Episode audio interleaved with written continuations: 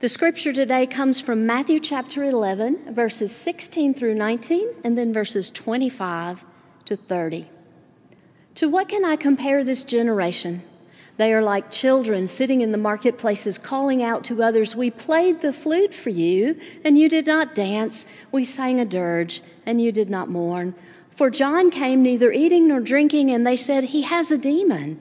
The Son of Man came eating and drinking, and they say, Here is a glutton and a drunkard, a friend of tax collectors and sinners. But wisdom is proved right by her actions. At that time, Jesus said, I praise you, Father, Lord of heaven and earth, because you have hidden these truths from the wise and the learned, and you have revealed them to little children. Yes, Father, for this was your good pleasure. All things have been committed to me by my Father. No one knows the Son except the Father, and no one knows the Father except the Son, and those to whom the Son chooses to reveal him. Come to me. Come to me, all of you who are weary and burdened and I will give you rest.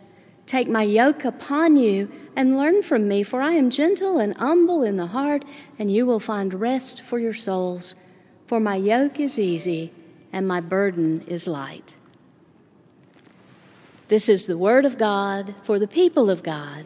Thanks be to God. Let me ask you have you found life lately feeling harder than usual? You know, at first glance, you would think that being able to work from home, having your children around you, having a much lighter schedule because there's not an entire evening full of activities that you have to run around and try to catch, you would think that that would make life a lot easier. But what I'm hearing from people is that that has actually complicated life because what we're living with now is different. People are having to balance parenting skills and work skills in the same space. People are having to try to figure out how to have an online meeting with a child who's crying or upset about something or walking through the room behind you while you're in your online meeting. And with all of these things that are different, the anxiety level rises. People who have loved ones in nursing homes, in care homes have had to figure out how to visit from a distance. How do you visit? Through FaceTime. Can I go to the window and knock on the window and speak through the window? Is that a possibility? That causes your anxiety level to rise because you're trying to care for your loved one, your parent, or your spouse, and you can't get close to them. And what if you've had someone in the hospital and you can't be with them? Oh my goodness, that's certainly anxiety producing. All of these things have come together to raise the anxiety level in our world, and that's before all of the cultural issues that we've experienced in the last few weeks, dealing with cries for justice and cries to end racism. All of these things have produced high anxiety. My son has health insurance through a national health insurance provider. They serve millions and millions of people across the nation. They recently offered every one of their customers a free year's subscription to the app Calm. I don't know if you're familiar with the app. I use it, I love it.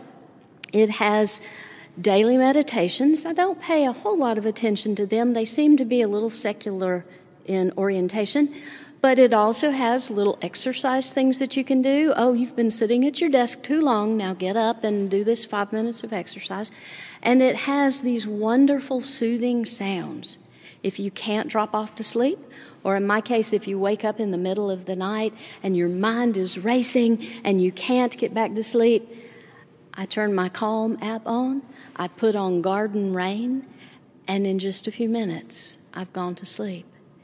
But it told me a lot about the people across our nation and their anxiety level for an insurance provider to offer millions of people a free subscription to this app. They are trying to be proactive and help avoid some of the issues that come with high anxiety levels.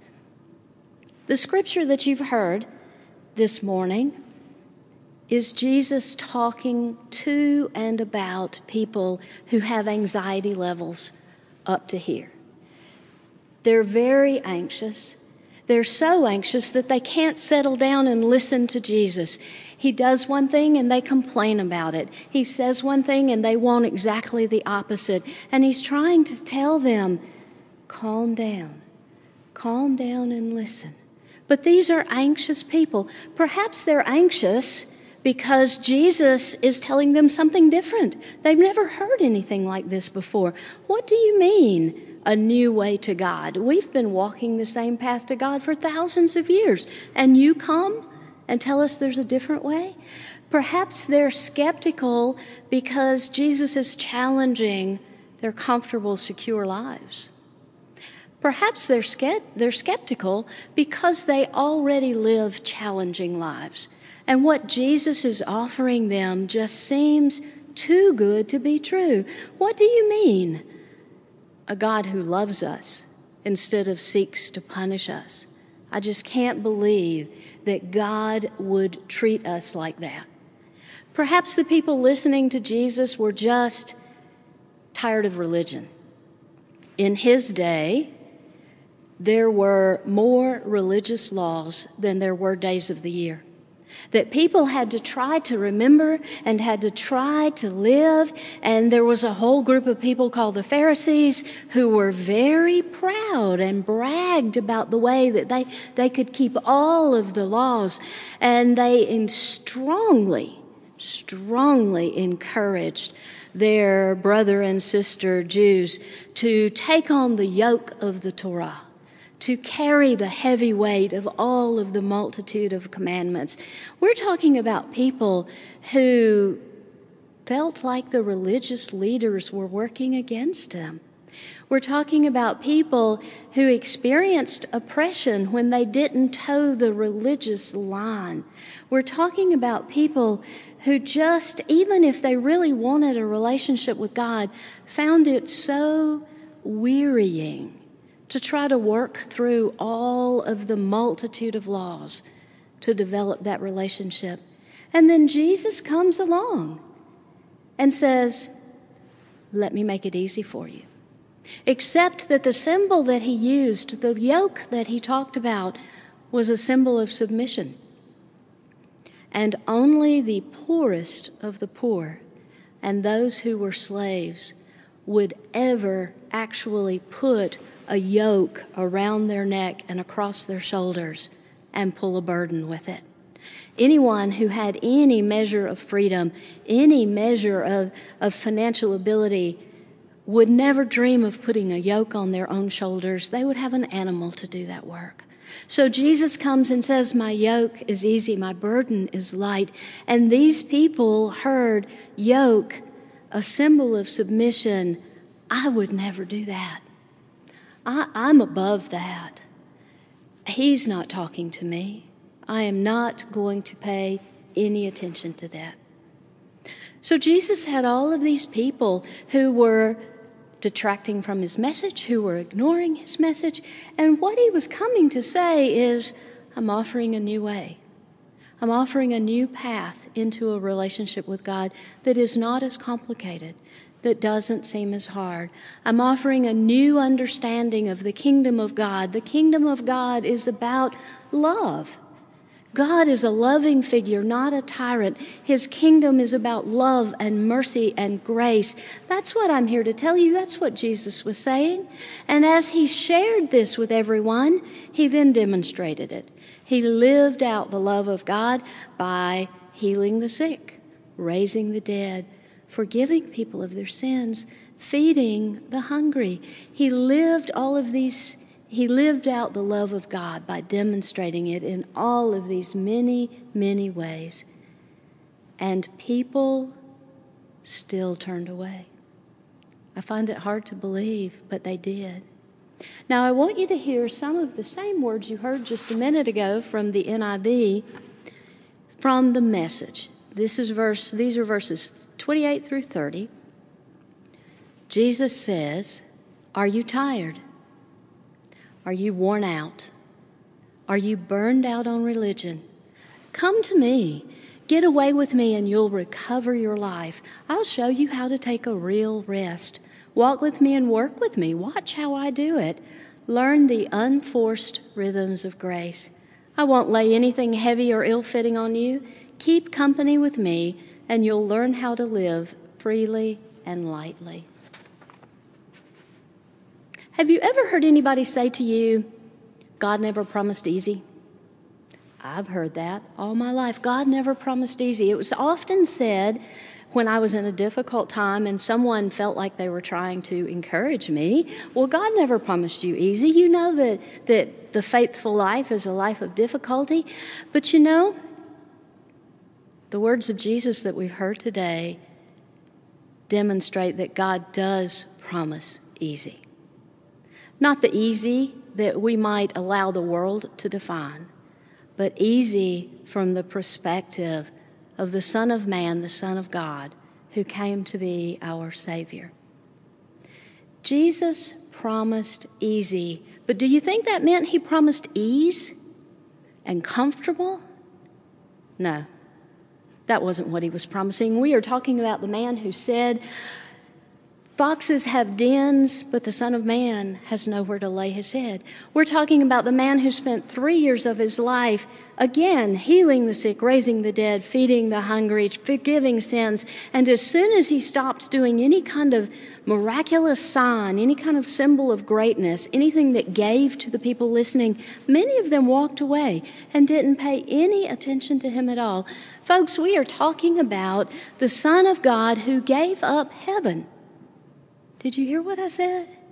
He gave up heaven to come to earth, to be born in the Middle Eastern version of a barn, to grow up in poverty, the kind of poverty where he probably knew what it meant to literally wear a yoke himself, to do all of that, hoping to have a chance to say to the people of Israel, Let me show you what the Father is all about. Let me show you a new way. Let me demonstrate to you how you draw close to the Father. No, he was not promising easy. He was the man who went to the Garden of Gethsemane and prayed so fervently that the, the yoke of death would be lifted from his shoulders, that his own blood mixed with his sweat and fell to the ground.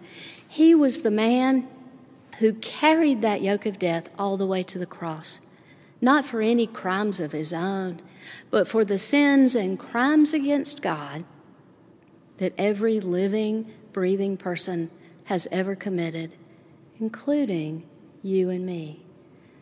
So Jesus wasn't promising easy. Let's take just a minute and consider what he was promising. He promised rest. Rest, I think, means rest from the weariness of the fear of never being good enough for God. Rest from the weariness that sin brings to our lives when we believe that we have sinned so badly that there's nothing God can do to spare us or save us, that our sin is just too overwhelming even for God. He promised rest from the fear of eternal death because he knew that if we would come to him in faith, the Father would take that fear away from us and we wouldn't have to live like that. He promised the rest that means that we truly believe that God's got this, that He's always had it, and that all we have to do is turn to Him in faith and trust that He's got this. After all, God demonstrated that He's got this when He lifted Jesus out of the grave, out of death, on that very first Easter Sunday morning. So that's the rest Jesus is offering. It doesn't mean we're going to curl up and take a nice Sunday afternoon nap. It means that we can rest from our fears, that we will never earn heaven. The truth of the matter is, there's nothing we can ever do to earn heaven. Faith is what gets us the gift of heaven from the gracious God in heaven. So we rest from the fears and the anxiety and the stress that comes from thinking that we'll never be good enough from God. Now, Jesus also promised easy, an easy yoke and a light burden.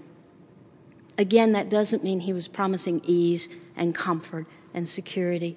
What it means is that he has walked this earth and he knows the challenges that we face, and that he will come alongside us and help us bear whatever burden we have to bear. If you think about the yoke, you can have a single yoke that fits over one neck and shoulders of one person or one animal, or you can have a double yoke that fits over the neck and shoulders of two who work in partnership. Jesus was telling us that his yoke was easy because it's a double yoke. We carry a portion, but he carries the heavier portion. He carries the heavier burden. He pulls with us. He is with us through all that we do. Jesus carried the heaviest burden of all, all by himself, when he died on the cross. And his assurance that he has an easy yoke and a light burden is his way of saying, You don't have to carry that burden anymore. I've done that job for you. I am good. Jesus promised us abundant life, joy. He promised us peace.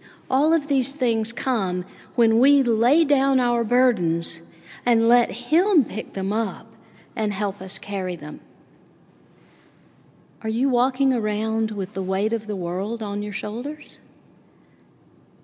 Let me encourage you to allow Jesus to take that weight off your shoulders and put it on His own shoulders because He will do that. Are you living in anxiety out of fear because of all of these things that are happening? Yes, Jesus understands that. Let Him walk beside you and carry that burden with you. I want to encourage you to do something this week.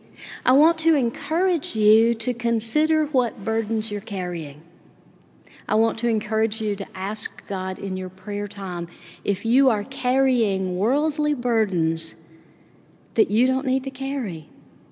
I want you to think about whether you have truly taken on the yoke that Jesus offers so that He is yoked with you and is a part of carrying your burdens with you.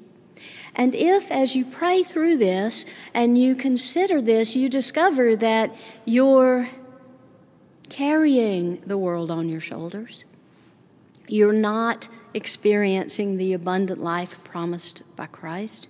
You're not experiencing the joy and the peace that He promised. I want to encourage you to ask the Holy Spirit to show you ways that you can lay your burden down and let Christ come alongside you more frequently, more often, and carry your burden with you. If you will do that, you will find the rest that He promised. You will find that the yoke is easy. You will find that the burden is light. I pray that you will be able to do that in the coming week so that your anxiety lessens. You feel more of the joy of a relationship with Jesus. And then you can share the good news that that is what Jesus has done with you and scatter the joy of knowing Jesus with everyone that you meet. I ask you to do that in the coming week. This is the Word of God for the people of God. Thanks be to God.